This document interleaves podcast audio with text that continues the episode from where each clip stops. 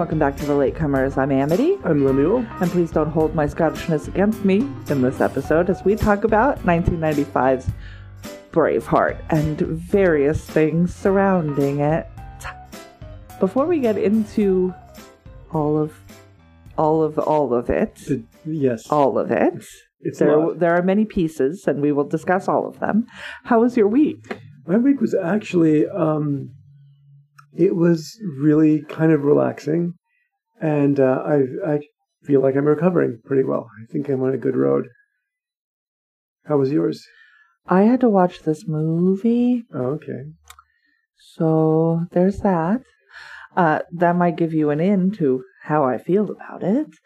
Um, it was good. It was fine. I have a weird lull this week. I tried to install a bidet today, and now I've broken our toilet. You So, tried to install the bidet, but you didn't. uh, but didn't. Correct.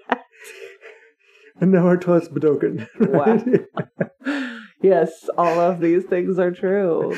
but yeah, well, hopefully we'll, we'll get it fixed I also. I also got a a nice rejection letter for my dream job. So Oh. you know, it's been a bit of a day. Bit day. I really think you should post that on Facebook. I've taken to every time I get like a, a rejection thanks, but no notice from, yes from a publisher or something. I'll just put it on Facebook, or I, I think I put most of them on Tumblr. Like, oh, this is interest, and I I Yeah. may. I I don't know. It It- was at least nice to Right. know. Like I don't need to wonder. yeah, They very clearly told me thanks but no thanks. So that's fine. yeah. The thing I get mostly is, well, this is really fun, and we enjoyed reading it, but you know, you, this would have been fine a hundred years ago, but we're publishing yeah. a modern magazine. Oh no. Um, but that's fine because I'll, I'm working on it. Every time that I get a rejection notice from a particular uh, collection, they uh, they seem to write encouraging things in the. it's always nice to know the eyes right, were on your thing. I that. guarantee you that my resume was run through an SEO filter and didn't make it through to the Mm. next round, and I just got a bounce back. Right. uh, it's their loss. Fundamentally, Yeah, I would be excellent at that job. Um, but it is what it is. Yes. I am not a machine, and I do not. I would not. I I contemplated paying to have my resume updated to to get through the SEO filters. And I made the choice not to do that because I'm a human being, and if human beings aren't going to be looking at my resume, I don't want to work for them. Right. That's just a choice I made. You know, of course, human beings aren't looking at the resume. It's Disney. I mean, let's be real.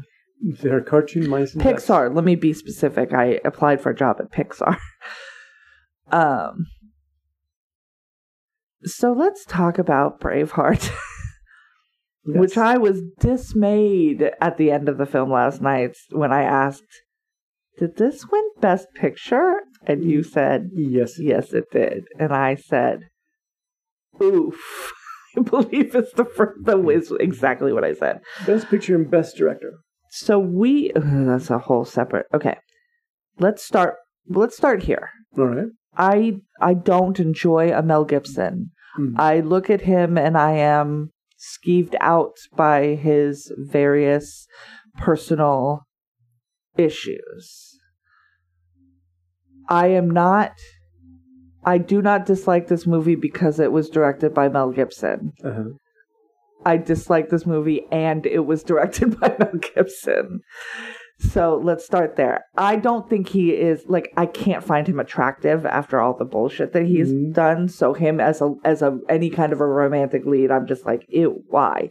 But that could be true of of all kinds of things. And Mhm. I watch, you know, I watch, you know, lesbian dramas and things where I'm like not into these ladies, but I'm into the story and it's Right. fine. So it, it just because I'm not attracted to the main character does not mean that I Yeah. won't like a thing.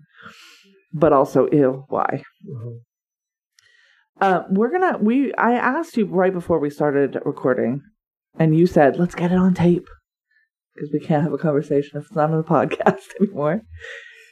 How you want to talk about the hi- historical inaccuracies? Um, First, to back up just a second, oh yeah, give us your take on Mel my Gibson, take on Mel please. Gibson is I kind of grew up with him in the movies. Mhm.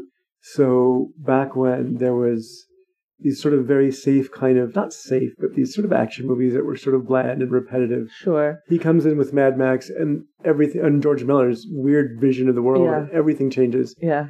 And he's so hyperkinetic as an actor. Yeah. And I was introduced to him. I saw Lethal Weapon in a Right. drive-in when I was a baby, like very, very small. I was like five. It was the later show. Uh huh. we had watched whatever kids movie, right? And then my parents were going to watch Lethal Weapon, presuming that Brie and I would be asleep. Right. Uh, no, I watched that movie. So I saw Lethal Weapon when I was young in the Uh-huh. theater. Um, and he was interesting to me, like as, as interested as a five year old's going to be in that Right. movie, right? Um, but, and then I saw Gallipoli in high school. Right. Um, so when he was way, way, way, way young. I'm pretty sure I saw this movie in 96 maybe. I don't think I saw it in theater, Mhm. but I saw it pretty close to when it came out. So he's a he's a person that I have watched and I admired him as an actor for a long time, especially in those Lethal Weapon movies where you're like, "Oh, he's acting crazy because he is well, yeah. there's a there's a purity to Mhm. those performances for a reason. Um, I cannot diagnose Mel Gibson. I have never met him, and I am not a psychiatrist or psychologist, but he's not altogether altogether. That much is Yeah. clear. Uh, whether it's because of alcohol or general, you know, plain old anti-Semitism and min- misogyny, I who who is to say? Uh, but he's made some terrible choices. He's said some horrible things. I'm not sure that I'm not entirely convinced that he believes them or he was just mouthing off to get back at his ex-wife on at least one of the occasions. Mhm. Um, and but I know that he, as a performer, he is very interesting to watch. Yes. He is like Although I would yeah, say in this movie, he's not less so. right. But when well, there are great moments, and we'll get to that in this movie. We're like, okay, that's Mel Gibson right there. And I remember Yes. last night pointing out to you that was really well acted. Yeah, because he does have this sort of intensity behind his eyes where he looks like He he's a live wire all the time. he does. so I was really disappointed to find out all the sorts of things that had happened with him Yeah, after, um, well, his public fall from grace. yeah. Uh, I don't know that he said stuff to the police because it's like if you're asking me, do I trust him or the police? Like, well, I, I know he said stuff to the police because Right. that shit was recorded. right. Those they were released. So, but uh, have I ever wanted a mouth off at a cop? Yes. Were those things horribly misogynistic? Fucking yes, they were. but it's like at this point, I um Call the police a tool Right. of the man. Don't call them sugar tits. I'm saying there's there's ways to you know to be an activist and there's ways to not be an activist. I think that he um he's a talented director, although that doesn't really show up too much here, frankly. I particularly enjoyed Apocalypto. Um, that movie is very tense. We watched Mhm. it in a theater, and I was coiled the entire time because, like, from go, it's a run. It's a big run. Um, I don't care for. I and I think I liked The Man Without a Face when I saw it. That was a very strange kind of moody Mm-hmm. kind of performance, and I loved how he carried off Forever Young, where Yeah. he's doing sort of a romantic lead, and he has this sort of it, this interaction. He didn't Jamie- direct that, did he? N- No. no, he was acting it. Yeah. Okay, yeah. All He right. carries on this interaction with Jamie Lee Curtis, and it's fun to watch. And they're sort of flirting with each other all the time, and it never Gotcha. goes anywhere. But it was just fun watching those two performers kind of charm each other a lot. Yeah. So he can be really good in stuff. I don't think he's actually, since he's had his public problems, he has not done a part like that. Or we haven't watched it because I have it. decided not to watch his things. the war film with Andrew Garfield, he Uh, Hacksaw Ridge is quite good. is very good. And it's like, It's oh, quite good. okay, that's that's you know. And then again, it's it's heavy-handed and preachy, yes, but that was its intent. Same thing with Passion of the Pri- Passion of the Christ, which is a film Lord. that I did watch one time, and now I can move on with my life. Uh, the fact that there is a sequel to it in pre-production right now is deeply upsetting to me. well, we all know what happens, but Uh, it's called Passion of the Christ Resurrection because, of course, they coloned resurrection like it's a goddamn Matrix film. That is literally the Matrix 4's oh god, They're Anyways, so that is um eh, that is his next directorial uh, pursuit, Okay. uh, which will undoubtedly be funded because Christians will fund that. I have he to say, will get funding for as that. a practicing Christian, that film kind of felt like I was being beaten over the head with a crucifix. oh yeah, it's It was just, and it was there. it were, is inc- right. This movie is extremely violent. Mm. Apocalypto is extremely violent. Mhm. Hacksaw Ridge is extremely violent, but the most violent film is The Passion of the Christ. Which is strange because you don't get any sense of if you were coming into this like this. It's been Easter weekend, Yes. right? And you and our other roommate have been over my shoulder, sometimes watching something, or I'll, you'll come into the room and You were we'll- watching a lot of Jesus and Mo- Moses' movies. Um, Passover was also you picked up on stuff just from what you were watching the movie. Oh, it's like that's when he said this, or this is when he turns the water into Well, wine. we have a podcast. right, but the idea is that if you went into Passion of the Christ not knowing any of that, all you would get is here's a guy who gets the hell beaten out of him Oh yeah, for hours. for, He's like yeah, for, literally for to seemingly no Right, reason. for no reason that we can you are to for. know when you start this movie who this man is and Mm-hmm. what Right. everybody else's motivations are, and then you just watch him be tortured for three hours or I- something. remember. Because he was- also likes a long movie. I- this I- movie was two hours and fifty-seven minutes long, and it ends hmm so abruptly. it Well, ends so abruptly. We'll come to that in the discussion too, because I really felt that this was almost a dry run for Passion of the, of the Yeah. Christ. At times, you're looking at it going, "Wait, no, no, no." and I- there are definitely pieces where you're like, oh yeah, uh, if and yes, um, and then he's also in the pipeline to be directing a fifth Lethal Weapon movie. yeah, I've heard that. It's too. been announced, so we'll But see. in terms of the historical part of the film, Yes, so let's let's start with uh, d- don't presume literally anything in this movie Yes. is true, other than there was a Scotsman named William Wallace. Mm, There was a Scotsman named Robert the Bruce, who's who generally in histo- in history is referred to as Braveheart. right. William Wallace is not Braveheart, so let's just fucking start there. Robert the Bruce is Braveheart. What was the other? Oh, those two things are true. hmm Longshanks was king at this time. That piece Right. of thing is true. He was not. Edward the, Second was his son. from what I understand, Longshanks was not the right bastard this movie portrays him as. No, he wasn't. I mean, he And- was the king of England, and I promise Right, you, there's sure, never been a king of England that was. He also was the from the sources I read, he was not penurious. He would give to charities. He would, Mhm, and in this mhm. film, he actually literally is laughing when he mocks Right. Isabella for giving money, the gold away. right. Which did she actually give to him? Did she give to Wallace? Oh, you know, I can't remember. It is unclear She gave a lot to Wallace. Yeah, she did.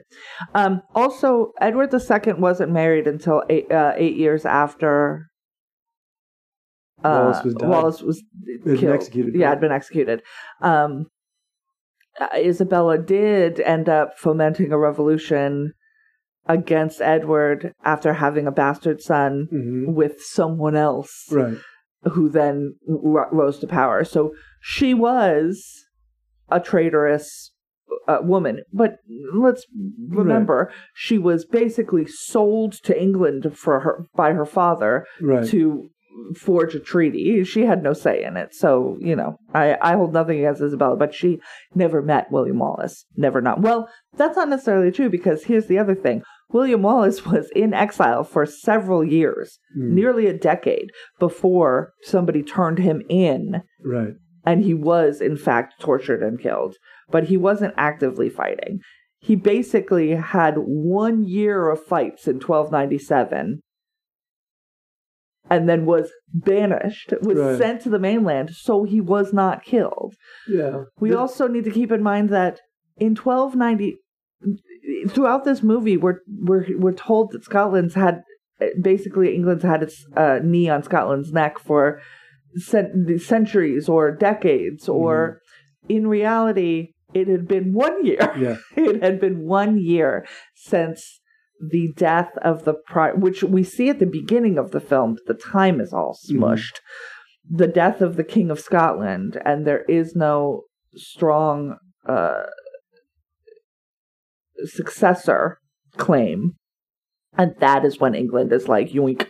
Right. Uh, prima nocta is not a thing. No. It's never been a thing. It is a fictional that it has popped up as a thing that people write about that had happened, but there is no historical record that Wow. could go online or on Mm. go anywhere, anywhere in the world. I knew that it wasn't in this case. I didn't know that it was just sort of a, a fiction. when A when fiction. records are dug into when or Mhm. when you go to the historian to say where did you get this information there is no hard evidence that they could point to that stands up to any kind of scrutiny. It is a fear tactic and it is used to tell story. All right.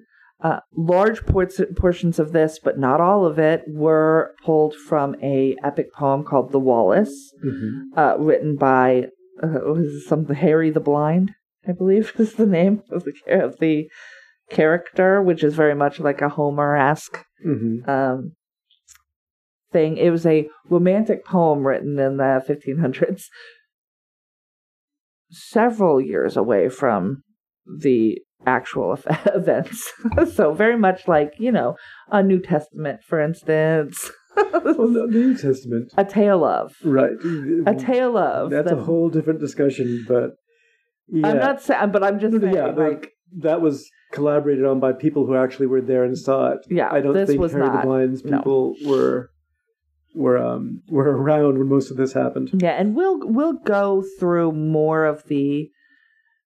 I mean, let's get let's let's even just start with the way that the characters are styled in this Okay. film. I want to say this too first. Yes, Anything that I say as a Scottish person and any of the Scottish people listening, I apologize. Oh, you're gonna get real gross, aren't you? no, I'm not. I'm just what I'm saying is this movie was so baffling to me it that is. it anybody is- would choose to live or be like this that I'm going why what That's the that is part of the thing is there are there's this fight in in this version of William Mhm. Wallace for a freedom that is right there like it's Right. not if you look at it historically now Right. if you look at it in the terms of what this movie is presenting as Okay. truth mhm, sure right but it's not true. so, what was William Wallace really fighting for? And part of it was uh, he did kill the magistrate of his town after his wife was killed. Because the fuck? Yeah. but it what he it, there was no secret marriage. There was no prima nocta. There none of that stuff. It is possible that his wife may have been sexually assaulted by um, English soldiers. That is definitely a thing that has that could have always happened, happened and will always happen because people are fucking terrible. But um and and that's what sort of got him sort of started. But Mhm. the other thing is he is a minor nobility. He Yeah. was not a Highland farmer. That is not Right. And he had something- tutors and attendants and his family his the father died when he was 18 and his mother died when he was 24 right It- he was not orphaned as a child okay so in this film he Yeah. is orphaned as a small child small child because of the and it's interesting there's not much dialogue to this film too there's a lot of sort of it's very visual yeah which is Mel Gibson's thing, I guess, um, is that the his his father and his uncle are they're going to attend a conference of the Scottish nobility that's supposed to uh, speak to Longshanks or his representative, and uh, they find that they've all been murdered, right? so um They're hanging from the rafters. so let's start here 1280 we're talking about Mhm. um Longshanks has invaded. He's conquering Scotland following the death of Alexander III of Scotland, who is the king of a sovereign nation in, Right. in 1280. Mhm. Now, in real life, it happened in 1286. So let's start there. Wow. But we did it earlier. Why? Okay. Because William Wallace had to be younger. So that we start by seeing uh, Wallace with his uh, sort of chasing after his brother and his Right. father, who are going to check on their uncle, Mhm. who was supposed to have gone along with a lot of other Scottish nobles to this um, sort of convening with Longshanks to Right. figure out what the next steps basically are for uh, for Scotland. When they arrive at his cousin's place, the gathering has turned into a uh, massacre Right. of all of these nobles. They are hanging from the the the rafters of uh, his uncle's home. Yeah.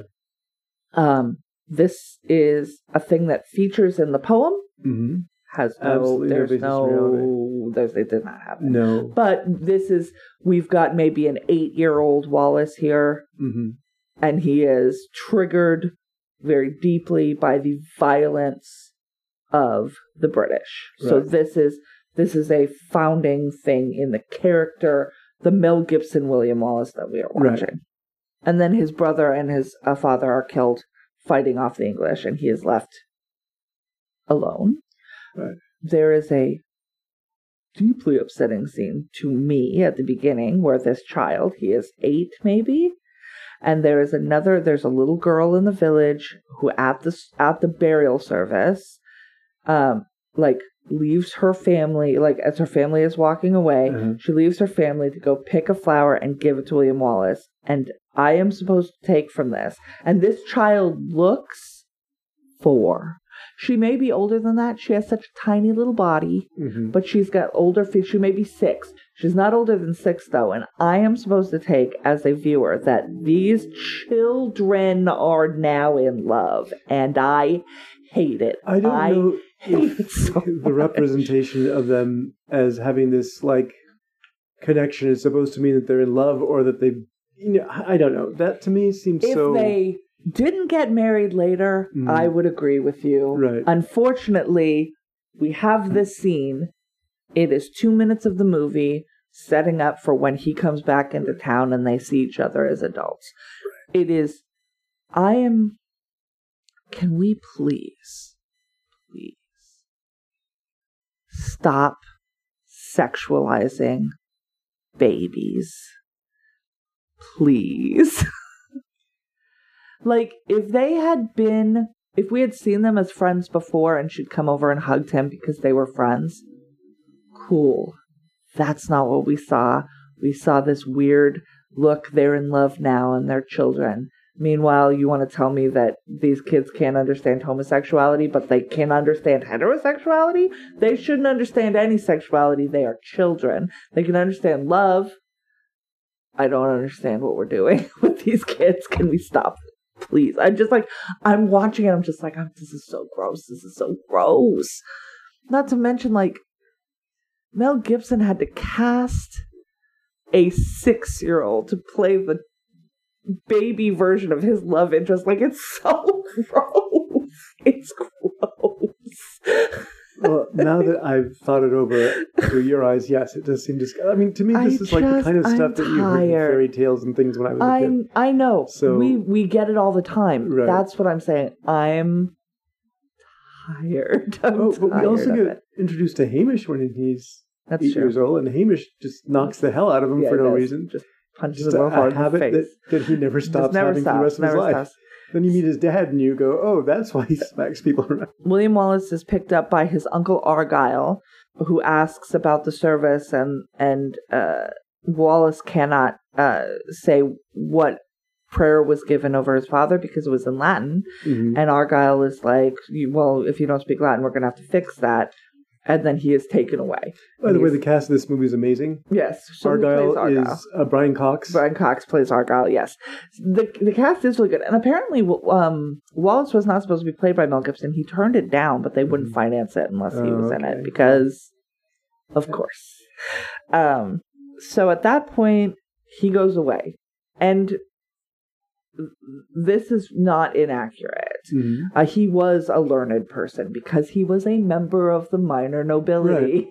he would have had tutors. He would have had guards with him at all times. He would have learned. Uh, he he speaks French and Latin in this as well as English. Mhm. Um, and whatever they don't do any Gaelic, they don't speak any Gaelic in this, but they would be speaking some version of that, especially in the 1200s. Absolutely, they would be. So he then we have a time jump. Years later. Now, this is where it confuses me, and, and again, I don't want to offend anybody in particular. The this is when he returns back Yes. to.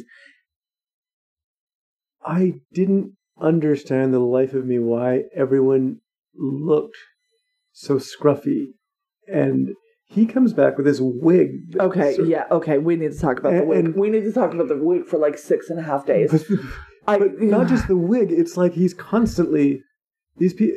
When I watched it, I'm going. It looked like the opening scenes of Quest for Fire, yeah. Well, you where okay. they're just like really. you got to keep in mind these are people Mhm. who are outdoor people for the Right. most part, right? Um, dreadlocks were not an uncommon thing right. in, in this time in Scotland. There are not dreadlocks in this, although I would argue that that wig is dreaded. Here's the thing Mhm. Mel Gibson's face is apparently what we need to see at all times from every angle. So he can have no hair fall over his face. So he has a lace front wig that is basically teased Right. And held back like he's wearing a headband and then it flows down his back. Sometimes there's a braid behind one ear, but not always. It's insane looking. It l- adds to his height. It, ju- it for yes, Right. there is there's a good deal of height, there's a good deal of width, but it's so obviously Right. designed to show off his entire face with absolutely no obstruction from any angle. It's wild. What's- it is distracting. It's strange because you put him on a horse, it Right. doesn't fucking move. even it's as flowing down his back and it still doesn't move. even as Martin Riggs, right hmm from uh, Lethal Weapon, Yes. he had long hair. Yes. It did not. No, that was hair. It behaved That was like hair. It was hair. It This looked like hair. like some This- massive frozen kind of wig. And and uh, so Brendan Gleeson, Hamish. His hair is also fucking wild. well, it looks like he has a some weed sort of- whacker went to it. right? And we've braided, and also he's got six nieces that, that just sat down on different sides of him and braided randomly. Right. It's so strange. It's It- shorter in some, uh, on some sides Yeah. than other sides. It is, it, it's, I'm I don't going, understand it. Is this a cultural thing I'm not getting? no, I don't And, think so. and I've seen the other actors in that scene. yeah. They sort of look relatively. Well, they look different. They, you know, yes. They look like farmers. I can accept that in their costumes. Well, the other problem, of course, is the costuming. hmm They are all wearing belted tartans. Right, which was not That's a a, thing. big nope. Not at this time. Mm. Uh, there's a there's a quote on the Wikipedia page about specifically the belted tartan. 1st of Mhm. all, there were not tar- Scots Scotsmen did not wear tartans until 1600s. So we're several several several uh, things early. Here we go. Uh, Here's the quote. This is the quote from Sharon Krossa, who is a film critic and historian. Uh, let's. I'm gonna start. I'm gonna read this whole paragraph Mhm. because it's quite funny. Beginning with the wearing of belted plaids by Wallace and his men, in that period, no Scots wore belted plaid, let alone any kilts of any kind. Moreover, when Highlanders finally did begin wearing the belted plaid, it was not in the rather bizarre style depicted in the film. She compares the inaccuracy to a film about colonial America showing colonial men wearing 20th century business suits, but with the jackets worn back to front instead of the right way around. Yeah. So not only are they wearing the wrong garments, they're not wearing them correctly. It'd be like if you gave me a sari and tried and I just tried to wear it and I put it on however I decided. And then nobody decided to like Yeah. tell me your your stuff's on backwards and your tits out. Like, it just, it just it's I um I was reading about the well all the costumes, and I say off, they felt authentic as far as I know for that particular scene. It felt like Scotland, right. but it felt like Scotland in Outlander times, not Right. in. Yeah, I, I've never watched times. Outlander, but it, It yeah. felt like Scotland in the 1570s to 1680s, Mhm. but it's supposed to be 12 something. right. Wallace's the the real William Wallace, his um fighting, all of his sort of prowess, and when he came to to to note, and at the same time when he got banished because it was all in a year was twelve ninety seven. So Uh-huh. I guess we're gonna place this roughly because you don't get a year really. Um, Well, I'm disappointed to find out that they actually shifted the year that the story began in. That's because strange. they wanted 17 years to go by Uh-huh. so that we could believe this 40 year old man Mhm.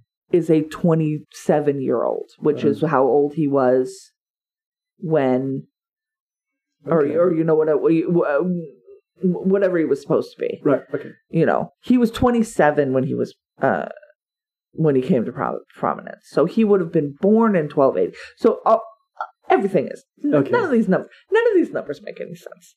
Um and and we like i said we don't have a year. We the the year we get is 1280 at the beginning and 1314 at the end. Um, that's the time span that we're given.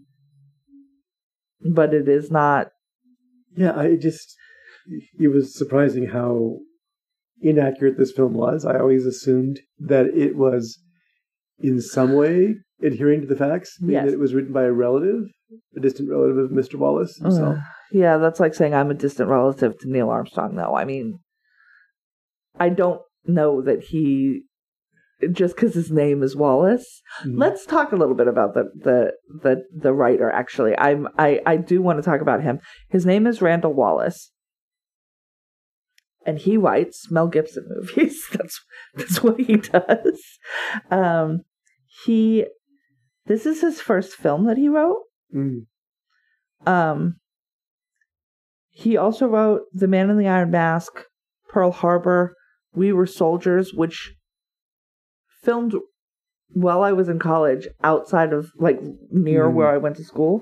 And uh, the full title was supposed to be the name of the book. We were soldiers once and young. And Young, yeah. Which is a lovely melancholy title. It is, Like but not great for a movie. Right. Uh, and then he's written something called Heaven is for Real, um, a television, or I'm sorry, a movie version of Outlander.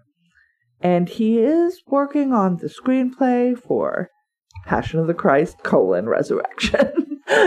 so he works with Mel Gibson. Okay.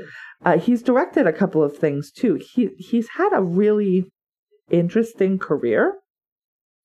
He directed Secretariat, We Were Soldiers, The Man in the Iron Mask, Heaven is for Real, and then um, a couple of TV movies.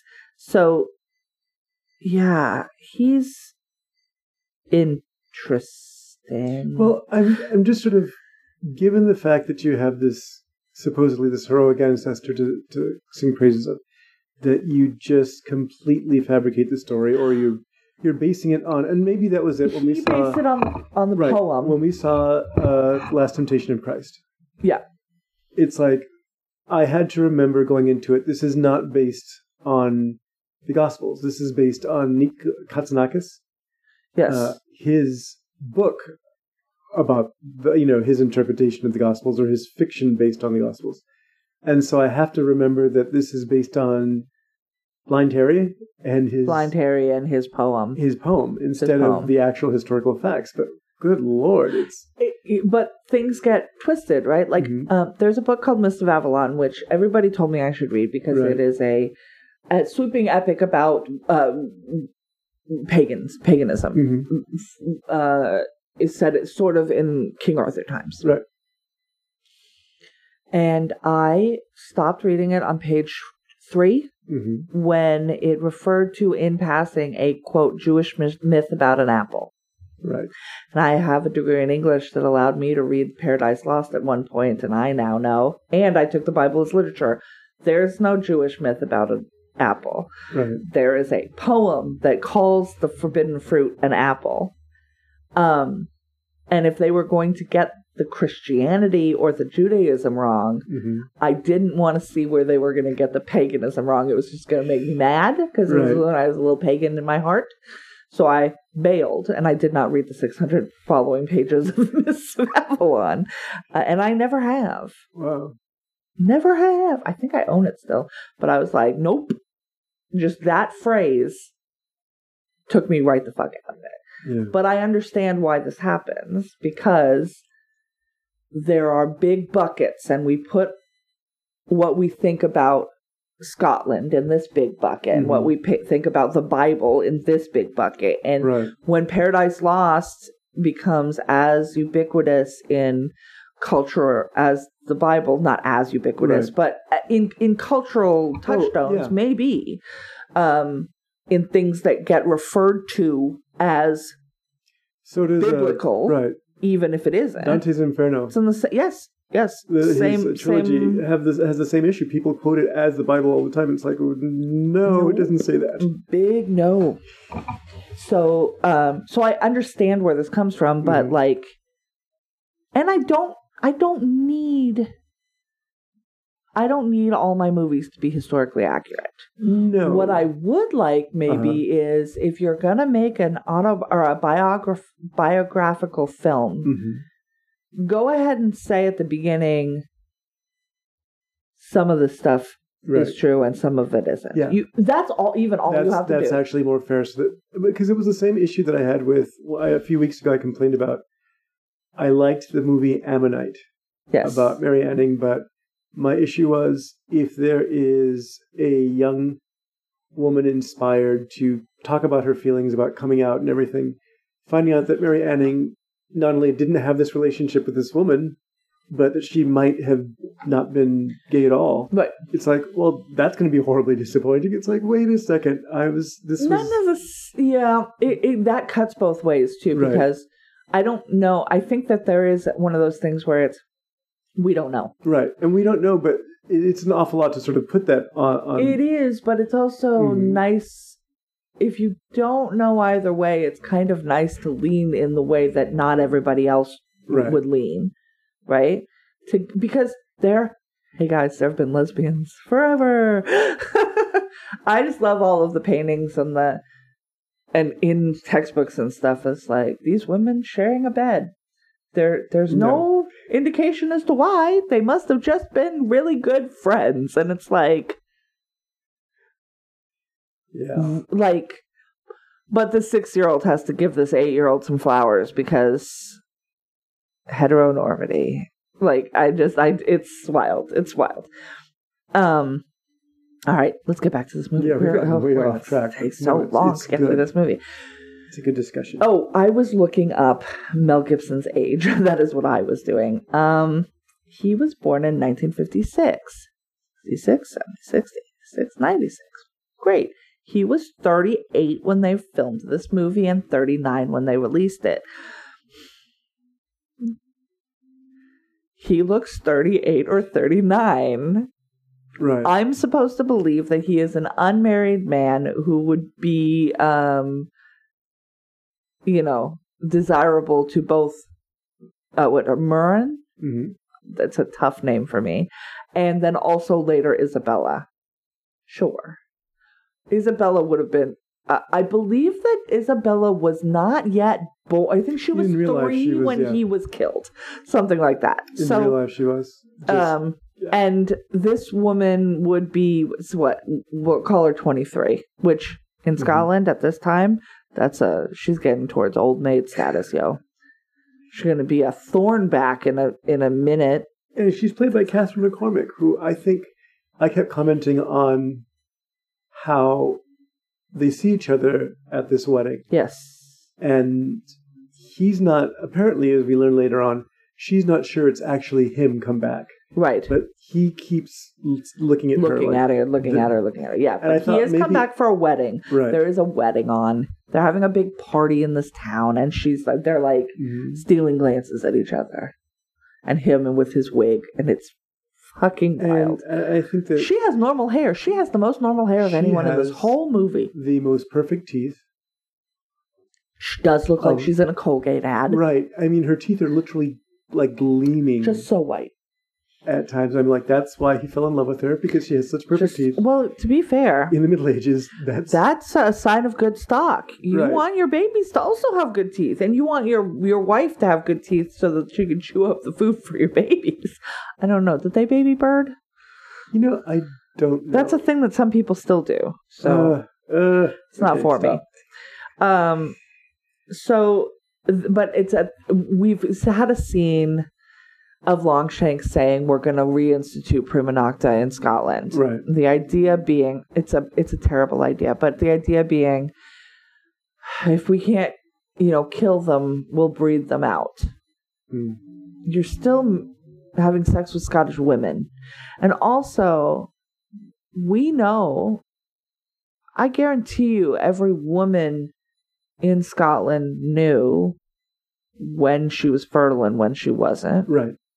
Women have figured that they've figured it out thousands and thousands of years ago. So as soon as everyone knows that you're doing this they're going to go ahead and be married on times when they wouldn't be fertile so that that wouldn't be a concern.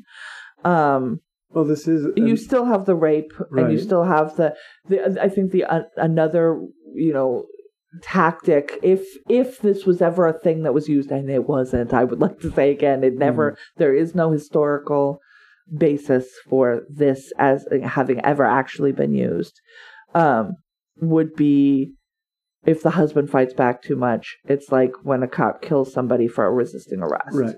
oh, we had to kill him because he attacked a, a you know a nobleman who was raping his wife. We'll leave that part out. We had to kill him.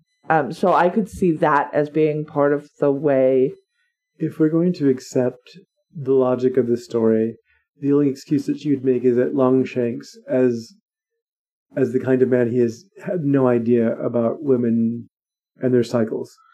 No, That could very well. that's that's very possible. Right. Yeah, Men, men And by the way, Longshanks is played by one of my favorite actors, Patrick, McGoohan, is so good. He's such a dick in this, but he does this. It was funny because I, I I recognize him by his voice, right? Because Right. his voice is very distinctive, and he would do these things with his face where he would like cock a lip or an eyebrow, Right. and I'm like, oh, there he is, because he was getting on in this. Is Right. this one of his last things? It's one of his last things. one of his last things.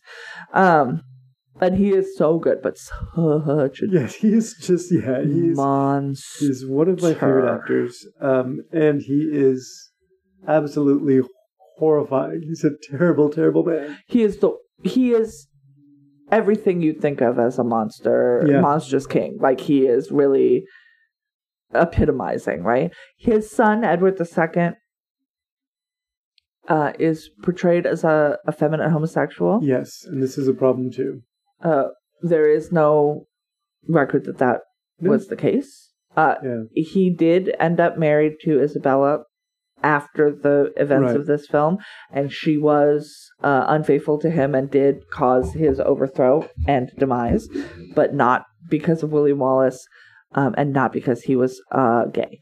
Um, also, there's a scene later where Longshanks, just being evil, throws what we presume to be Edward's consort out of the fucking window of a castle out of the window right. of a tower. And um, Mel Gibson was accused of homophobia Mhm. for that. And his response is, well, he didn't throw him out because he was gay, he threw him out because he's a psychopath. And I'm like, no, no, no, that's not. Right.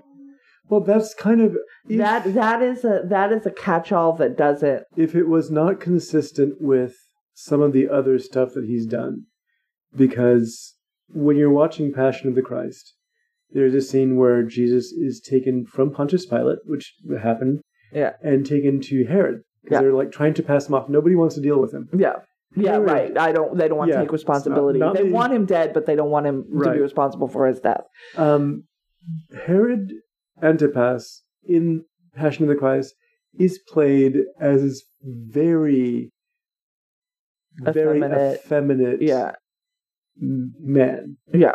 you know, he's wearing lipstick in the entire thing, and. It's just, and you're looking at it going, um, I'm not sure how accurate this is. The other thing that kills me about that though is men wore lipstick and rouge at various Mhm. points during Right, during history because but he's he's portrayed it- as being sort of effeminate. right i Right. know but like that just goes that is a it, right. thing that is that was a thing that was a standard of male beauty for a long Right. time like heel, high heels were a standard of male beauty for a long time like Mm. these are these are not inherently female No, no. uh, things but that's what we use as shorthand this- now in this And period would- of time, though, yeah.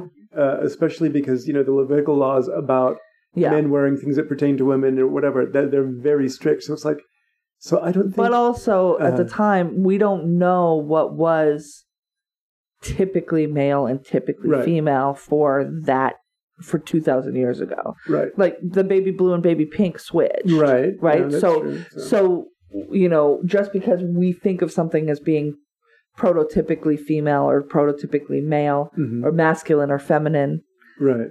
it's a it's a cultural stylistic thing. The reason that I bring it up though is time. that yeah. it seems to to have a consistent Yes. kind of. It, there's gay characters in the stories that seem to suffer yes.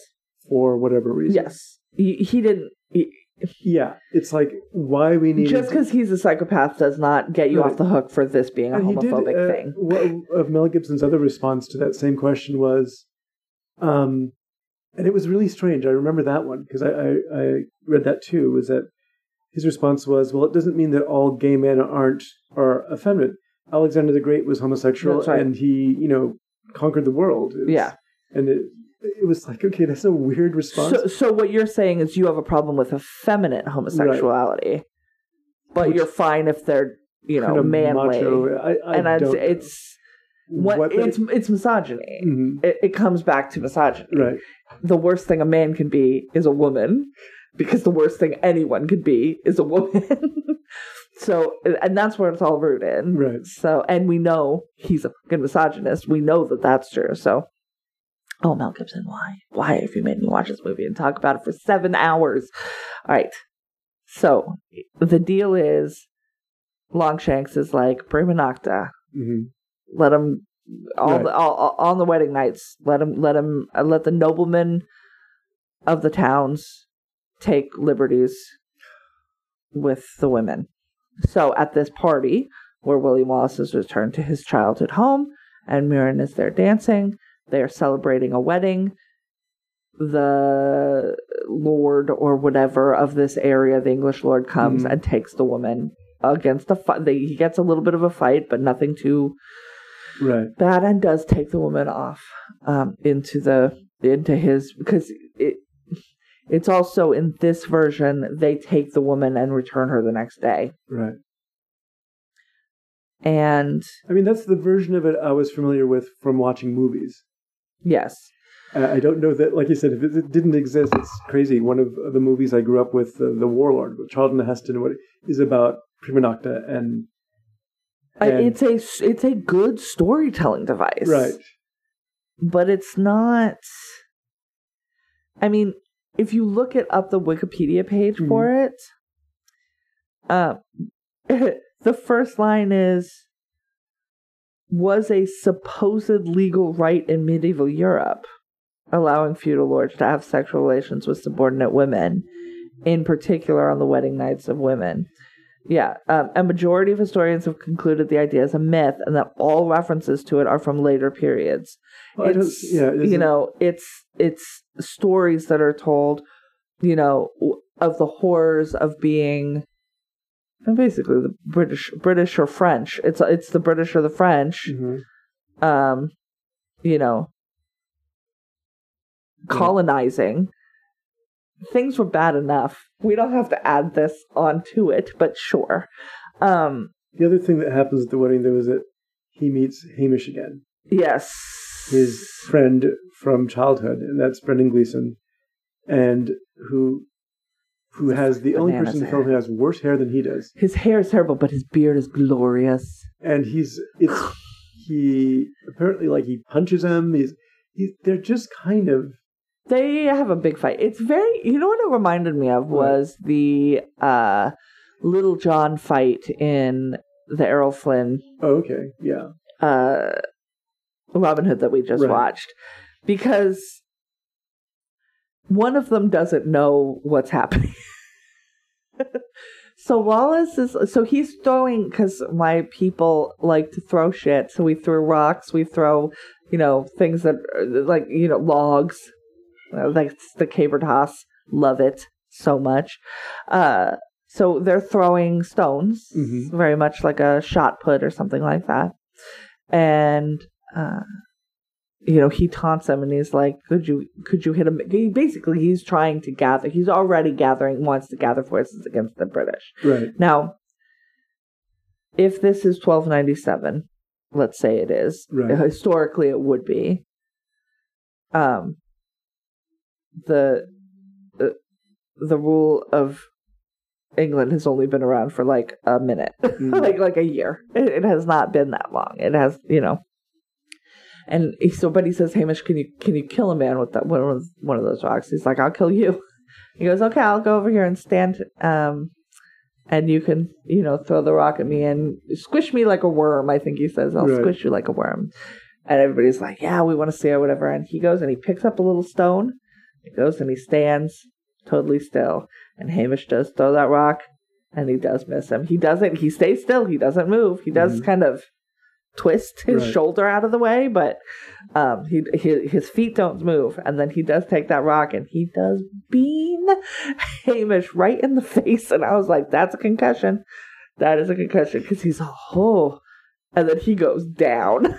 And Right. then he, you know, he gets picked up later, and now they are fast friends. Well, they were friends before. I mean, of course, was- but it was. But yeah, the whole thing. Like, wow, there's there's better ways to because the first thing that Hamish, not Seamus, I'm sorry, there's Hamish. just so many. It's fine. There's Oh. no Seamus in this. Um, the first thing that he does when Also, he sees him.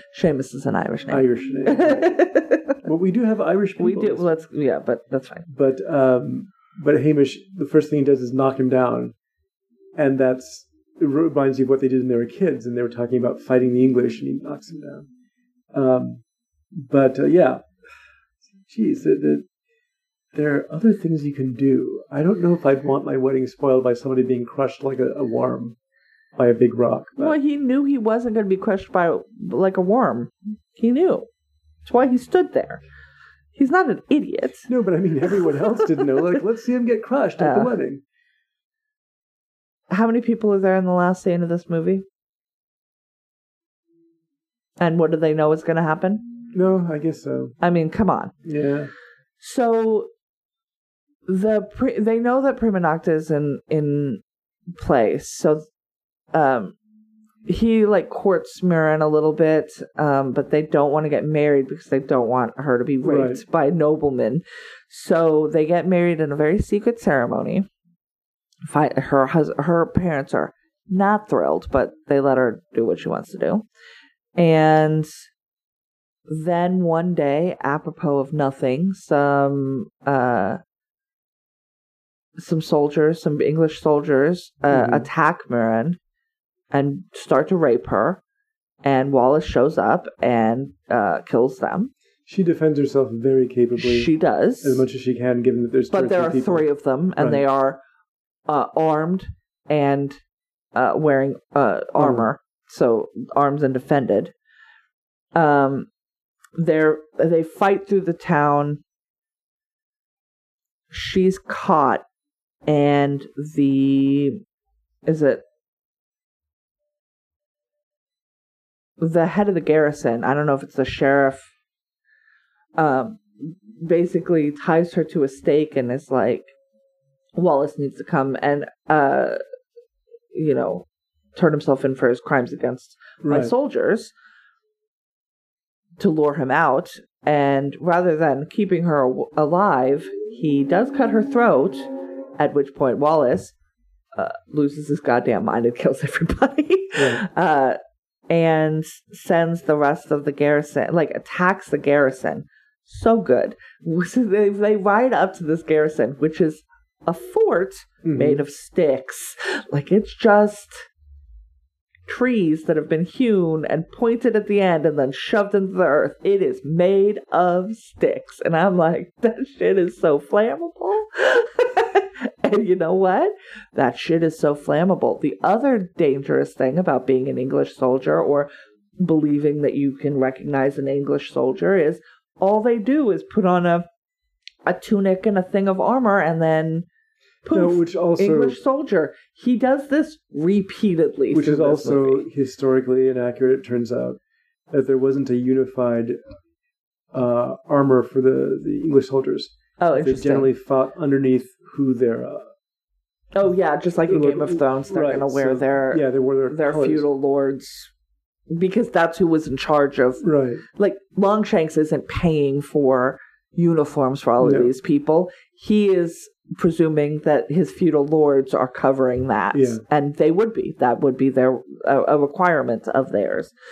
But yeah, this that scene, and I have to. This is where I I can say the Mel Gibson's direction with action scenes is really really good, The action scenes are the best parts and of this it's like you can see that far. carried forward in Apocalypto, where it's just Yes, one it's just one prolonged action scene.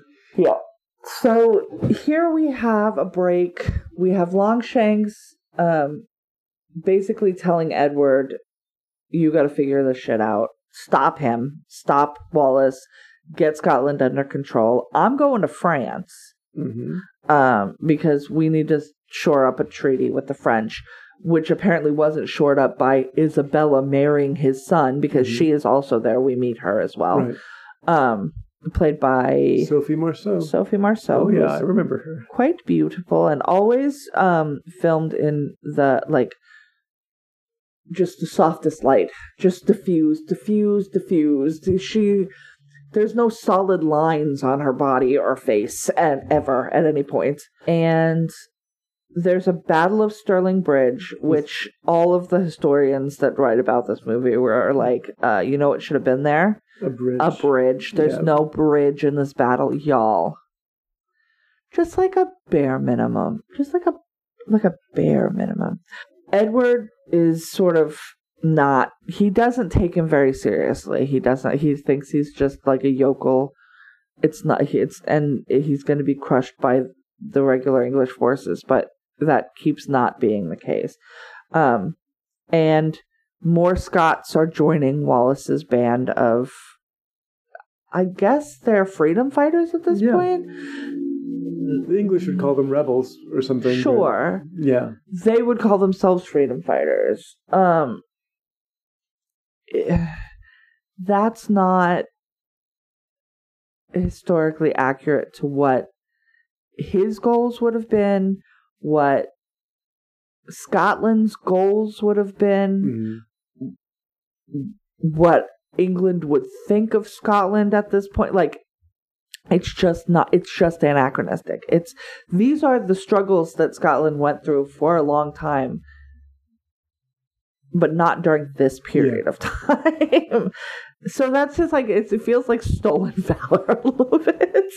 Um, we also meet at this point, I believe, basically right around here, Robert the Bruce Mhm.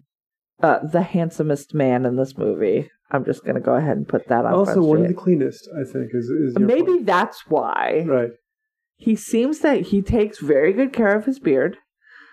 Uh, he has a beautiful '90s sw- swoop, Mhm. hair swoop. Um, he's played by Angus Macfadyen. What a fucking name! uh, he is my favorite character in this movie. Uh, he is the son of Robert the Elder, who is a leper, who is played by Ian Bailey. Bannen. Bannen, Ian Bannen, who is giving me strong Malcolm McDowell vi- vibes in this whole thing. Ian Bannen is one of like the uh, he's like Donald Pleasence or some of the other Yeah, English character yeah. actors. who- Maybe that's why. Right. Maybe it's just an amalgamation that I just see in this. And he's wearing a he's got he's yes quite a lot of makeup on because he is an A active leper. leper. right, which is not true of the actual. No, apparently Robert, the Bruce Bruce, suffered from leprosy. might have had leprosy. It's unclear, but it's probable. Oh, but here this this uh, Mr. Bannen is covered in a lot of of like just horrible distortion of his face, and he's depicted as kind of being very kind of cunning and and, and wicked. Oh yeah, he's the he- fucking worst. Uh, he he is basically the he's still he's the he's the the say so in the household whether Mhm. Robert likes it or not, but he does take counsel from him. And all the elder wants is for Robert the Bruce to be the king of Scotland. Right. That's what he wants. He wants it under basically under Longshanks. Like Uh-huh. I don't know if he understands what a king is, but it requires a sovereign nation to be a king. The king Hmm. of Scotland under British rule, that's no king. Right. That's not what that is.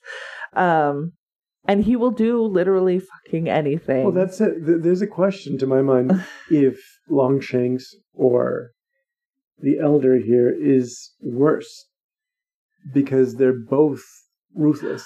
I would argue the elder is worse because of what he does to Robert at the end. Okay.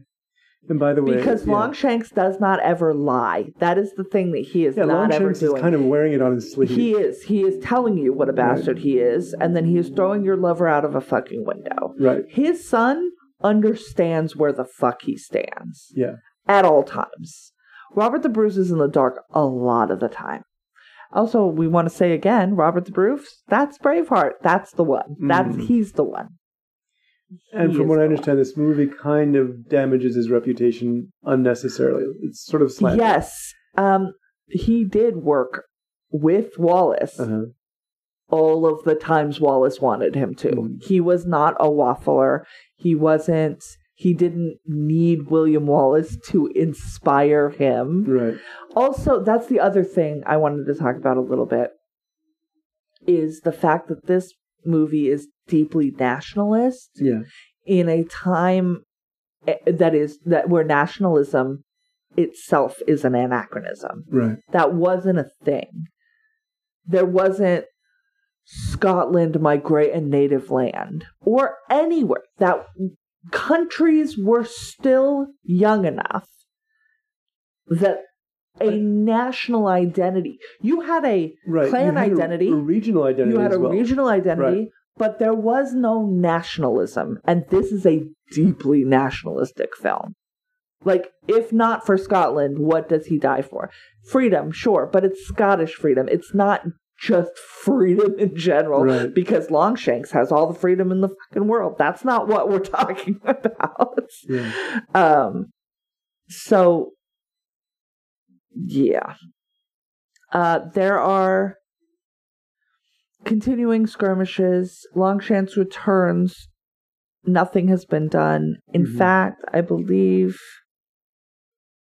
That's the scene where he throws Edward's uh, companion out of the window, right? yeah, I believe so. He comes back Well, and because and uh, uh, Wallace has come into England, England, right. and as far south as York, which never happened. right, um he did he did come into england but he didn't go that far south and uh in a box has sent the head of i believe longshank's cousin, cousin, right? who was like the lord of york or whatever which longshanks is like no this is bullshit I, I will chuck this dude philip right out this window i need you to focus eyes on the prize uh, i'm gonna send your wife to meet with him Mm. and at this time we've had some scenes where Isabella's uh, lady's maid is telling her of the love, like he fights for love, right? Because Right, it's the Wallace. death of Murron right. that caused Wallace to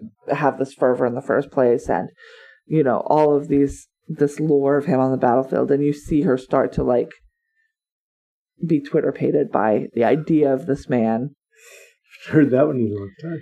and well, that's what that's exactly what it is, Right. right? She doesn't know this person. Mm-mm. Um and they do meet at one point. They have a brief conversation. Uh, she warns him of a coming invasion because she does not. First of all, she has no loyalty to the to the English Right. throne. Uh, she is married to it, but she has no loyalty to Mhm. it. It is very likely that Longshanks was raping Isabella at this point in this story. That is the I don't know if he is actively or he's planning to. the, yeah. The There's that. narration gives the, the idea that knowing that his son was not capable of bearing him, which is, which is not true Right. because there are gay men who have had children. I've met them. Uh, yes, yeah, but um, all throughout history, right. you did your marital duty, Right. and then you did whatever else you wanted to do. That is how that works. So, uh, you know, the, but the narration suggests that uh, if he wanted a um, royal offspring from Isabella, that he'd have to do it himself, and that And that that might that have been what he had in mind all the time. All the time, right? so, And my guess is he would have started fairly soon. right, But once again, Isabella was not here during this time because she was three years old and uh, not fertile yet.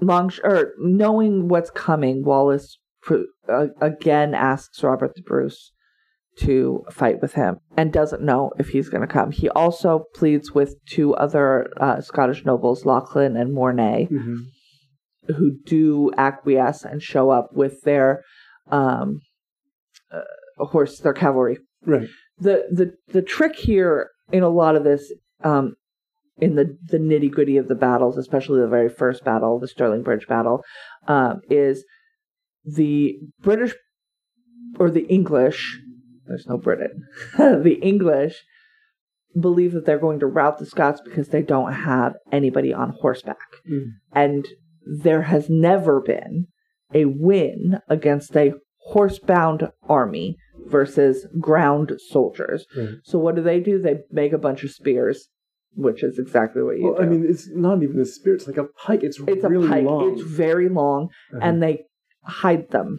They hide them among the front line, and they keep them hidden until the horses are right the fuck there. And then they bring them up, and all of those horses are decimated. so it's yes, rough. if you are very fond of animals, that scene would be traumatizing because you're just seeing all these horses running themselves like- and, getting impaled. And and they don't know what's happening, and it's Right. terrible. I'm sure they were careful, but it Oh. looks I am absolutely Rough. sure that the animals did not get hurt or hurt badly at all. yeah. Um, This wasn't made in 1965. It was made in 1995. I'm sure PETA was on right. was there.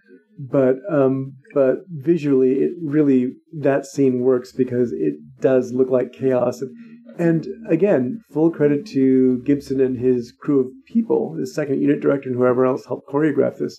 It really looks like these people are just beating the hell out of each other. So at Falkirk, this is Mhm. the next big battle. Mornay and Lachlan are there on horseback, and Bruce hasn't shown up. Right. And Wallace is like, he's going to show up because they showed up. He's going to show up for Scotland. Like, and once again, they're for Scotland is not a thing, but that's fine. Um, and during the battle, when, well, first of all, they it's when the Irish have come to fight mm-hmm. for the British. This was this is also a thing that did not happen.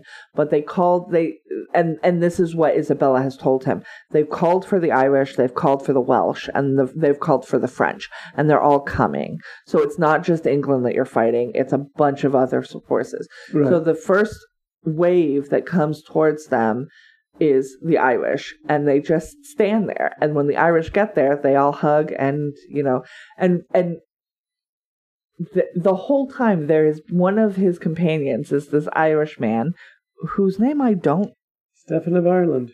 is this is Stephen. It's Stephen, not Stephen, right? I don't, know. Oh, okay, but he he's uh not uh, all in the head, but he in head enough where um, he's, he he signs up with Right. Wallace because he wants to kill Englishmen, yes. and if you killing if you're with Wallace, you'll get to kill kill Englishmen. And he's like, "Well, you guys don't have to worry about the Irish because it's my island." Like he keeps talking about how Ireland is his island hmm and his you know his land and his land and and that is so that comes to fruition in this little thing where Right. all the Irish meet up with the Scots because yeah they don't there's no fealty of Ireland anytime to Scot to England but also this didn't happen the Irish Right. were not at this battle And I did like uh, I like Stephen's character. Yes, I did like his character. He was very funny. He has the second sort of most memorable line, and the most memorable line, if you're not basic like me, I just remembered they could take our lives, but they'll never take our freedom. And I'm like, mm, I think when they take your lives, they take both, but that's fine. Um, and he says, mm, bad news. I've had a chat with my God, and he thinks I'm going to get through fine, but he's pretty sure you're fucked. Which is at the at the at the first battle. Um, so the the Irish join the Scots and they go towards the English. Mhm. And after the first battle or the first wave, Wallace waves his flag at Lachlan and Mornay, who are supposed to bring in their um, Their reserves. their reserves. They look at him, sit up on their horses, and turn right around and go away. And then we see the king saying, "Oh, I've given." I don't remember which one. I think it was Mornay, Mhm. like twice his land in Scotland and an estate the same size in England. And Lachlan was required quite a quite a bit less. I think is how he puts it, and I'm just like, Ooh, woof. Um, and Wallace is like, oh, betrayed. He's so sad.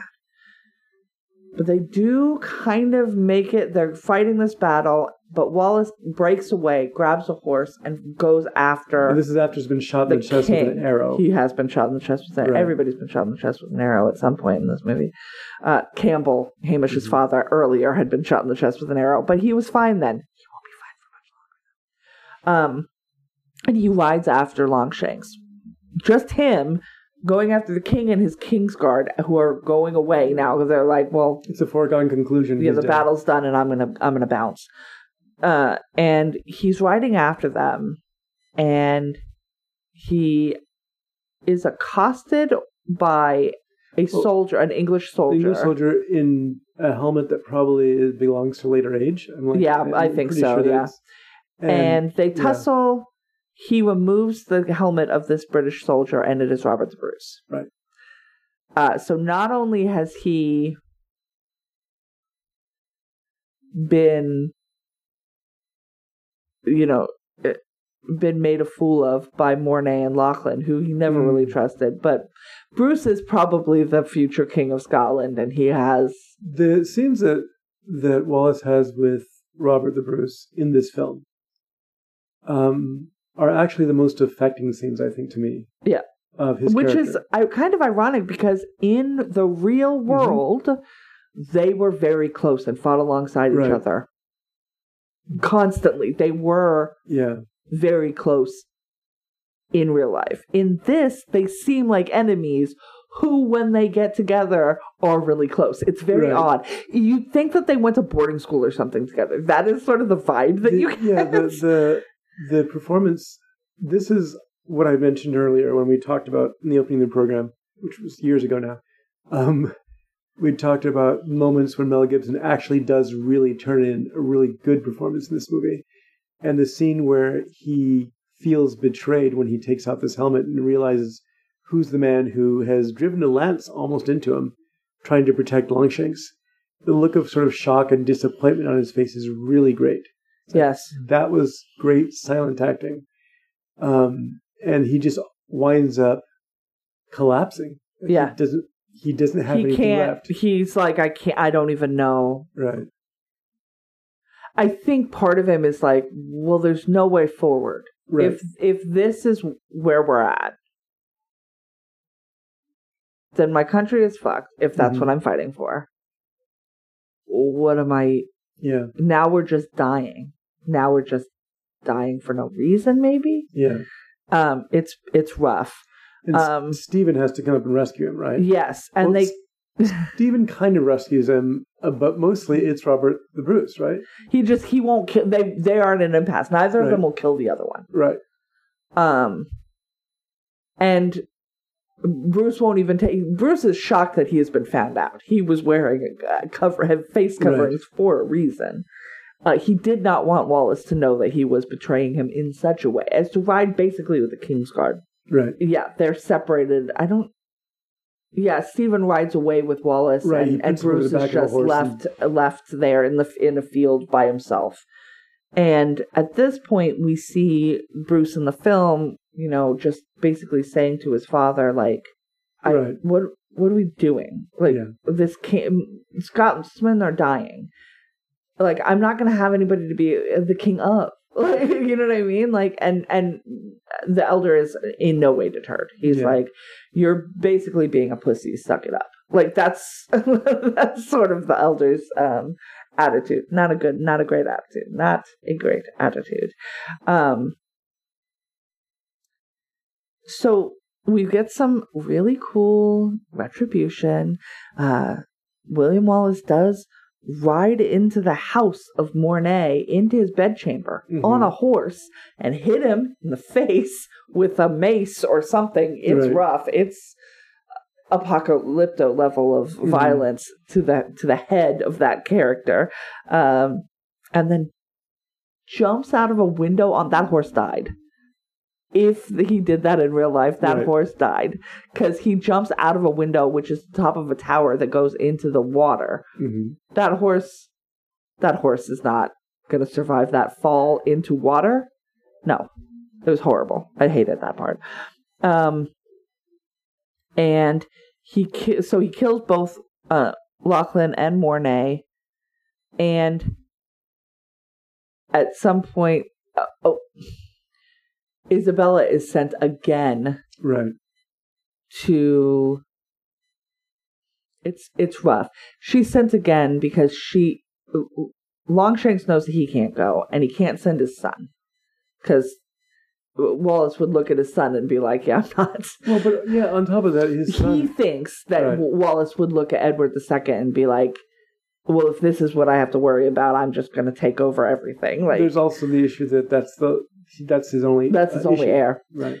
Uh, and Isabella hears him over overhears them talking about sending her because she's actually if she got captured or killed, France would definitely Yeah. fight with them against Scotland.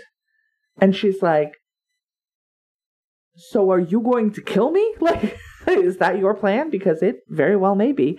And so she does just make a full break from that household and does have sex with William Wallace, uh, and then tell him all of the sto- all of the secrets, all of the things that Mm. she knows. But it's not enough because he does get captured. He's trying. He sort of gets lured, and Hamish. Everybody knows this is a fucking trap. This is a trap. This is a trap. This is Mhm. a trap.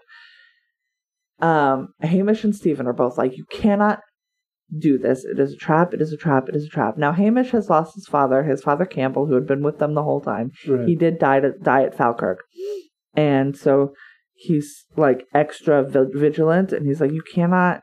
The nobles cannot fucking be trusted. The Scottish nobles are bullshit, and you can't trust them. They're gonna kill you. And he's like, look, if we don't have the nobles on our side, we cannot win. There is no way that we will succeed in doing Right. anything here. So I have to try. And he still, I think, I think he saw Robert the Bruce's face hmm and kind of saw that it Right. was it, it. He was not a foregone conclusion, right? There might still be some reasoning with him. And when he gets to that garrison, to the, where Robert the Bruce is, and Robert the Bruce comes out, it seems like, oh, he was right, and it's going to be fine. And then British soldiers come up behind him, and you see Robert the Bruce yells no and tries to protect him He actually covers him with his body. covers him with his body, but it's too the forces are too many, and they do take Wallace into custody. Um, and this is when Robert the Bruce is, goes up to his dad and is basically like, "Fuck you and fuck this." Right, because he actually sincerely wanted to meet Wallace, he did, and, and thought that that's what was going to happen, Mhm. and did not know that this ambush was going to take place. right, So he his own desires and wants have been superseded now. yeah. Yeah. So uh yeah, it's a big fuck you and fuck this and uh he he is now a separate separate from his father. And Wallace is then in London. He's brought before a magistrate. uh, tried for high treason and condemned to public torture and beheading if he will not confess. He will not confess. Uh, Isabella goes to see him in the cell before he is going to be put to the pain hmm uh, the next day, and she's like, "Confess, just confess, just confess, just confess," because they'll put you in a tower, and maybe in you know soon you'll you'll get out. Because she also knows at this point in the movie longshanks is extremely ill. He cannot speak. Yeah. uh, he's got what looks like tuberculosis a lot of hacking and coughing and vomiting. Uh, and she's like you know as soon as he's dead i'm gonna put a heart in his his uh, son or uh, you know a, a, a dagger in the son of his heart. Or i can just control this motherfucker because he's not very bright in addition to everything Yeah. else. Um in fact the way that she gets into the jail cell because the jailer is like you can't go in here. And she's like longshanks is dying and you've seen his and his son is a weakling who do you think is going to be your ruler in two weeks like she's like Right. i'm your fucking queen get out of the way which is right she's right And eventually, even though it's separated from the historical truth, the historical That is true. Yes, that is over, what right. she did. In fact, that that was true to her character, Right. if not the time, place, or circumstances. Um, and uh, he's like, "I'm not. I won't do it. I'm not." It.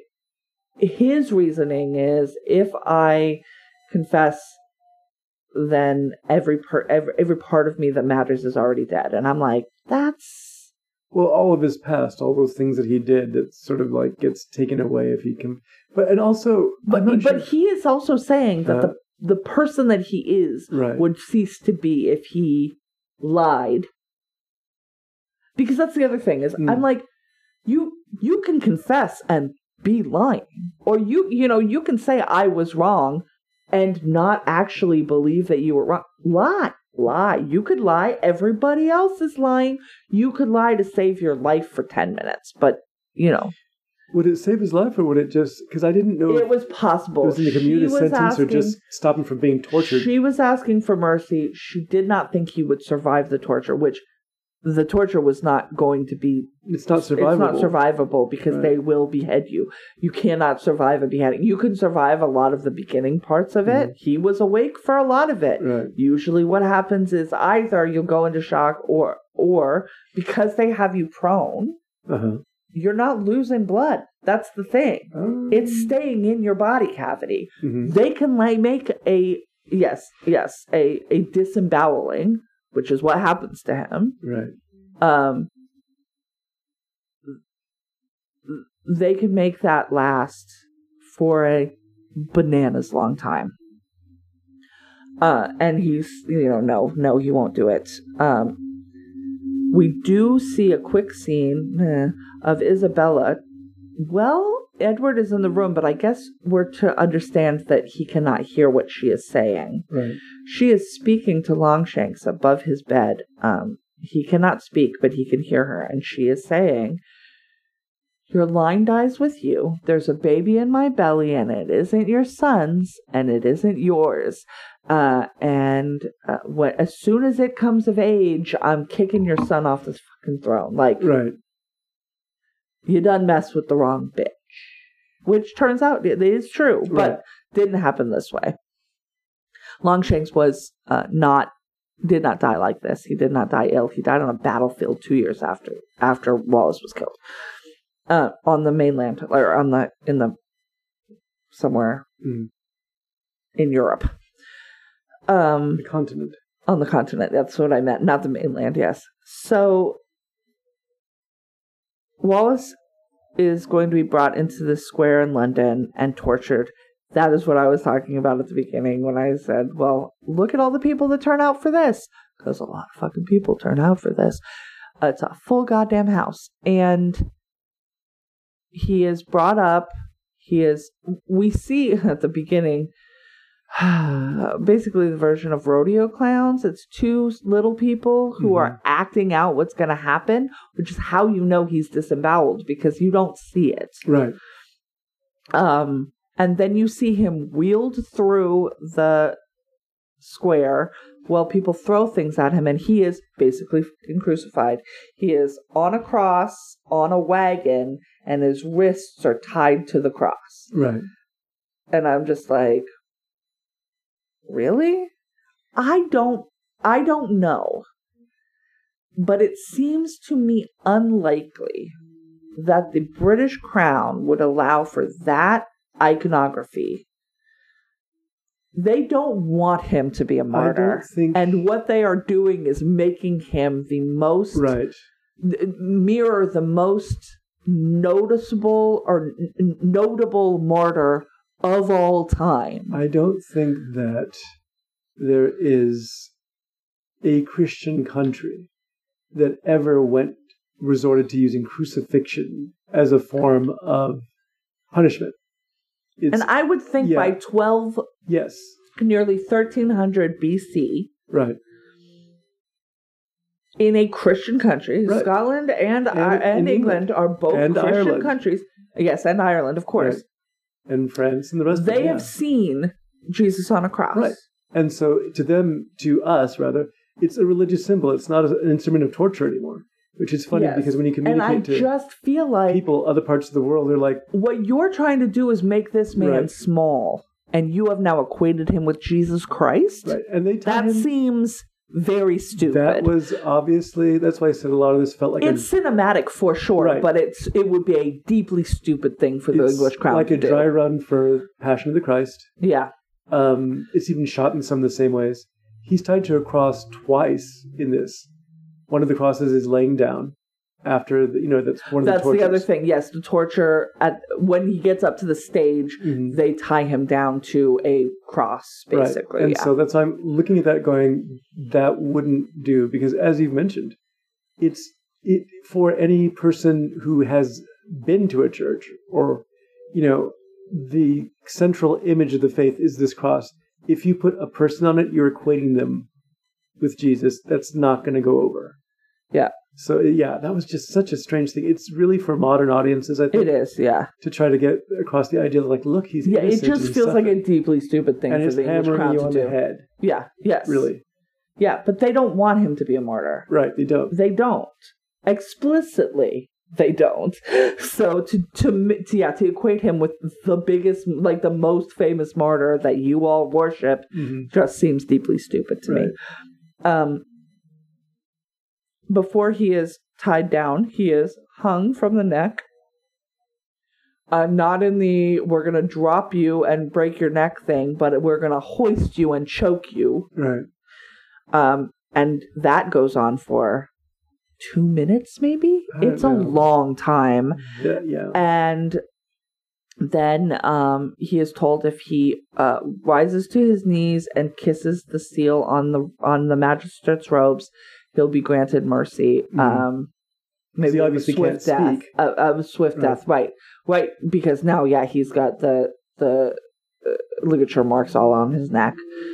Um, he struggles his way to his feet, and he doesn't Right. He just stands there and looks at him at yield. full he he does not yield so that is when he is tied down to the Oh wait, no. There's the other one. oh yeah what They tie his feet up uh-huh and they stretch him into o- opposite directions. oh they draw him or they draw Right. him right yes that's right so that is done Right. then they tie him To the big cross. to the big cross um and he says if you just say if you say mercy we will they're gonna behead him they're, we'll Mhm. just cut off your head um No, we should mention that at this point, um, Hamish and Stephen are in the crowd. in the crowd watching yeah And we're also getting this sort of odd point of view where Robert the Bruce is watching from somewhere.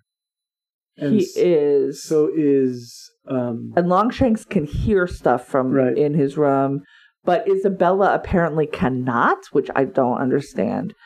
Um, yeah, we're getting everybody seeing what's going on, and and Hamish and Stephen are both like, "Say mercy, just say mercy, just Right. for the love of God," because they do cut him open. We don't see it. We are trained on Mel Gibson's face at this point.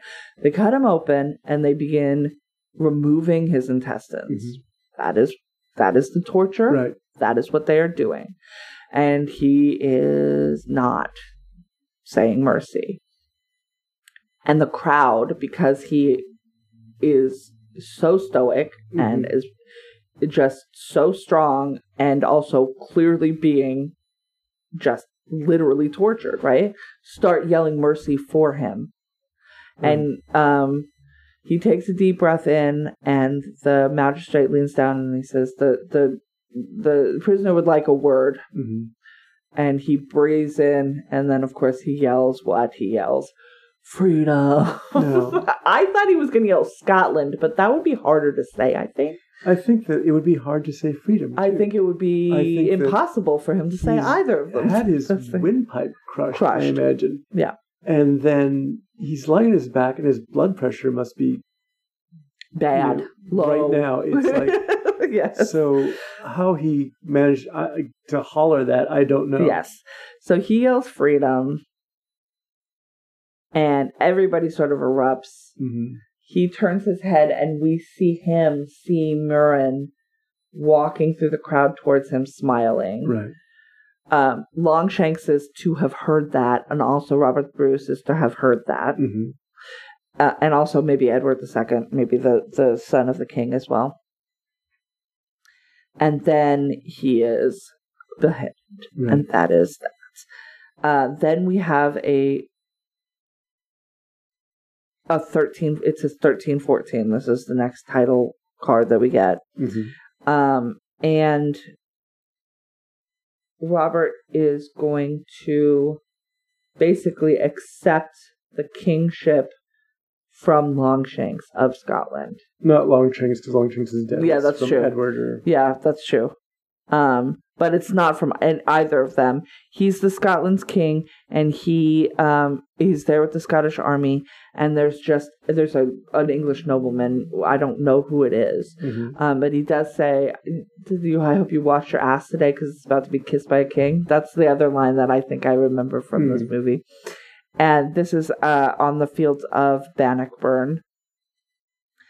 And basically, as the King of Scotland, he is going to accept England's rule of Scotland, making him what? Not a king, y'all. That's the whole thing of being a king. Instead, he invokes Wallace's memory. Hamish throws Wallace's broadsword, another thing that they wouldn't have had at this time. Mm. Uh, Two handed broadsword is a later right. thing. Uh, he throws it into the field, and everybody yells, Wallace! And then Scotland runs it this English line who is supposedly there for they're not there for fighting.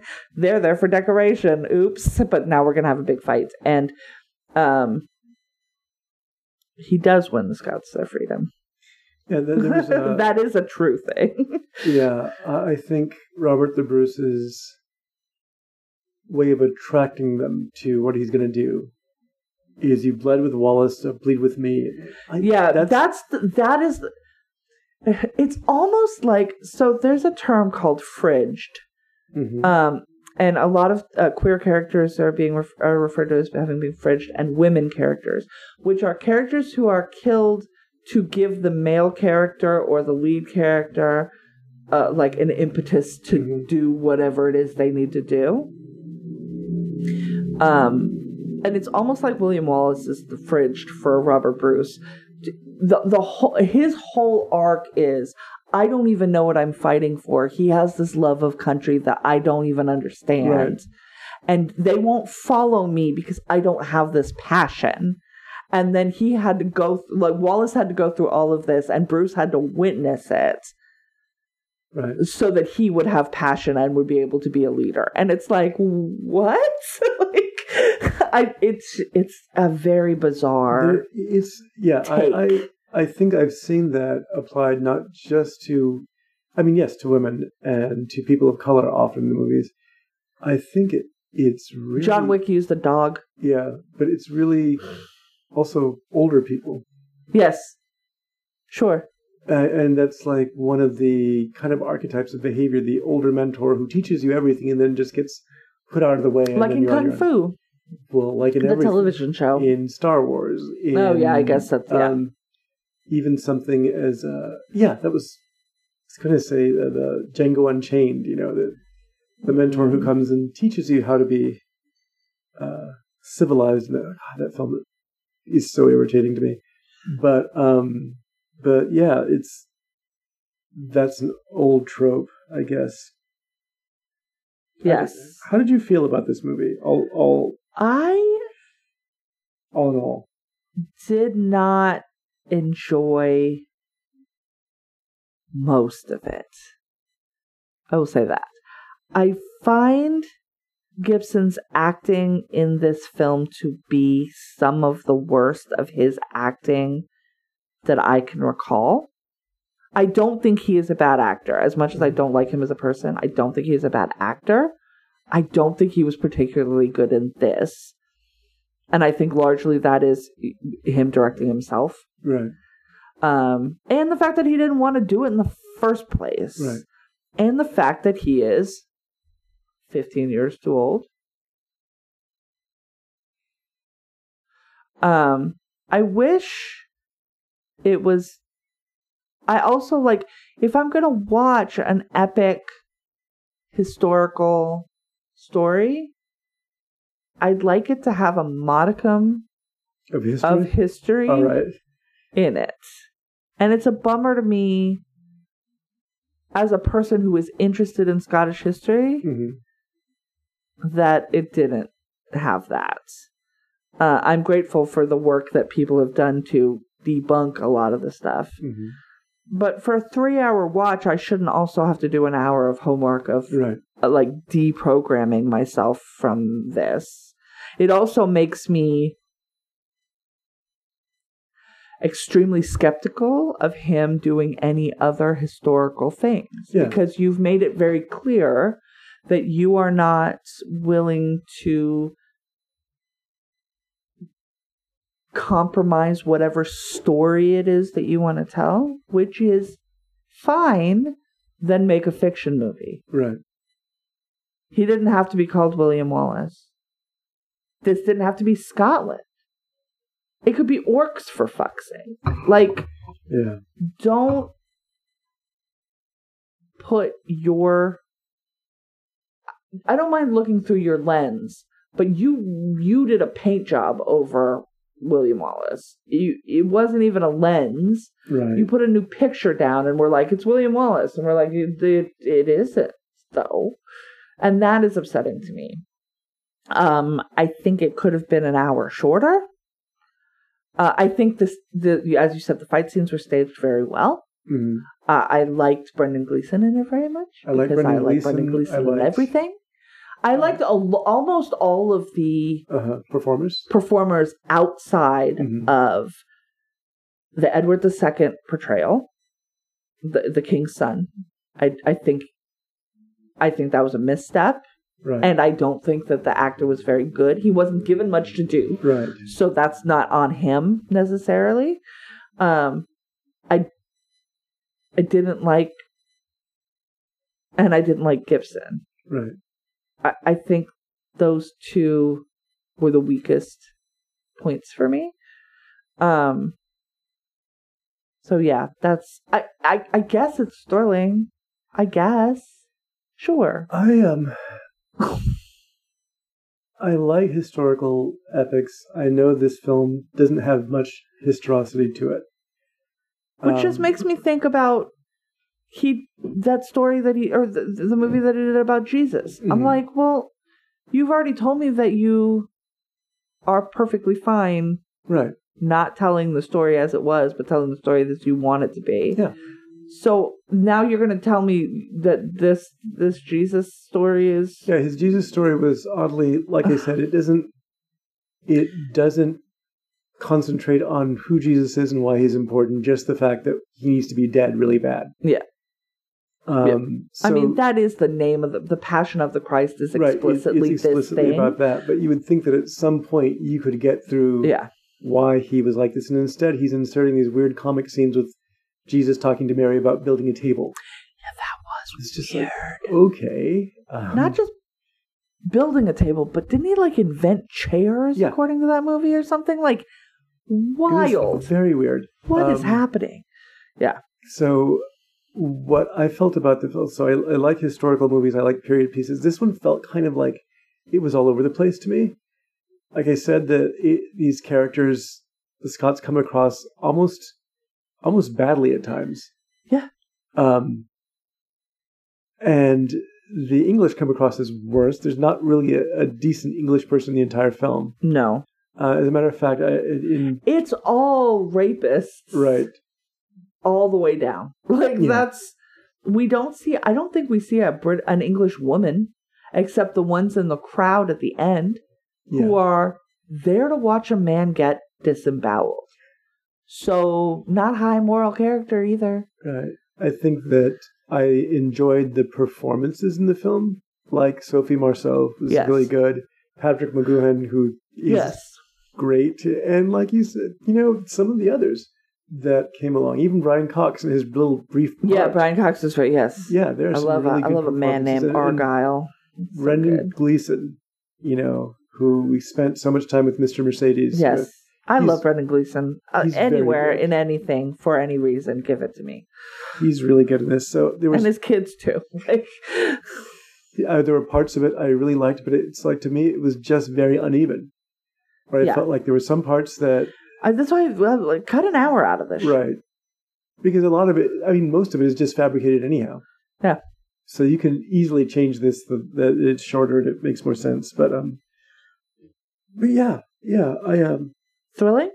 um parts of it were thrilling when it came to you know where the characters wind up going and these sort of scenes where you don't know if they're going to make it Yeah. And that was that was sort of riveting the the way that um during the bridge battle which had no bridge uh Yeah. they're uh, avoiding the um arrows of the english archers that was really harrowing Yes. oh my god everyone's gonna die And like you, that's where you get that that, that view of Longshanks, Mhm. where he wants to send arrows in once they they're The um, two sides have engaged already and they're in the middle of the field and that his um lieutenant uh, lieutenant uh says you know but we'll hit our own men. And he's like yeah but we'll hit theirs too. Well, We've we, got we have reserves. reserves. So it's like he's it, completely he just does not these are Right. not he is these are people are of no consequence they are not people. They are Right. of no consequence to him. And that sort of sums up his character. the whole of his character yeah. And so yeah that was a, and do i know th- about longshanks historically i do not and I cannot say that i do after this mcgoohan played Right. him beautifully Right, he played this character beautifully. Um, but yeah, so I enjoy some of the performances and everything. But yes, like you, I am sort of, I'm sort of uh, a little bit anguished at the history coming out this way. And there are people who will think that Longshanks was a murderer, the well, or monster, that kind of monster. hmm There are people who think Salieri betrayed Mozart. There, these are opinions based, and that Robert the Bruce uh, betrayed Wallace. There's going to be a lot of people coming out of this thinking things that didn't happen because it was dramatically expedient. yeah And you know, and then again, you, that kind of bugs me. but just also yeah just second pass on this script Mm. a a um you First know time screenwriter, somebody else could have worked it over. Yeah You, could have gotten some other people. yeah. it. Yeah, especially when you get a script that is you know 157 pages long Mhm. like we all know it's one to one right Yeah. so that's too long and um maybe i don't know a costume designer that has any concept of how tartan should even be worn in the first place Or that tartan- like if you're right, gonna do worn. it do Or- it right Yeah. even if it's anachronistic, at least it's right. You're both anachronistic and wrong. Like why? There, there. You were, i- you were in Scotland. Somebody there should have been Right, able to be like, uh, Yeah. this isn't right. Fuck. Brendan Gleeson should have been like, uh, this isn't right. like it's just, it's baffling. Truly baffling. All right. We've talked enough. We've talked so much. about Braveheart, and it is dark in here, and I hate that. So, next week, Okay. we are going to go to HBO Max. Mhm. So, if everybody, anybody wants to watch along with us, it's on HBO Max. We are watching, and I am very trepidatious about this. Oh, I'm sorry, sweetie. the 1972 film, The Poseidon Adventure, and I am scared. uh, so that's what we're talking about next week. Uh huh. Me from beneath the bed, perhaps, behind my clutched hands. Uh, between now and then, do you have anything you would like to recommend? Um, I know we haven't really. we haven't really um been watching a lot of new stuff. Yeah, I will say Uh-huh. we finished from. We talked about that a couple of times. Right. Very good on Epix. We started watching a show called Julia, Yeah. which is on HBO Max about the life of Julia Child. I am enjoying it It's a really fun greatly. show. Yeah. It fits right up my alley. We've also started a show called Severance on Apple. We are three episodes in. It is baffling. It is interesting. I'm excited to see where it goes, but we have not seen where it goes yet. Right. And we are both excited to now watch The Batman, which has just come out on HBO Max. If you weren't aware of that and you didn't see it in the theater, the new Batman movie, DC, Robert Pattinson, Right. supposedly really good. I'm excited to watch Knight. it. Oh yeah, we started Moon Knight, which Right. I'm also very much enjoying. Get to learn about Egyptian Mythology. mythology, which is very interesting. I like all mythologies. I am very interested in that. So these are the things we are in the midst of, but I haven't watched a movie or Yeah, anything. I don't think I've watched a complete thing because we've been catching up with stuff. we had to watch this for Yeah. two days. With Yeah. Three, we tried to. We're it's a late record because on Sunday we couldn't even watch it because internet slow. Yay!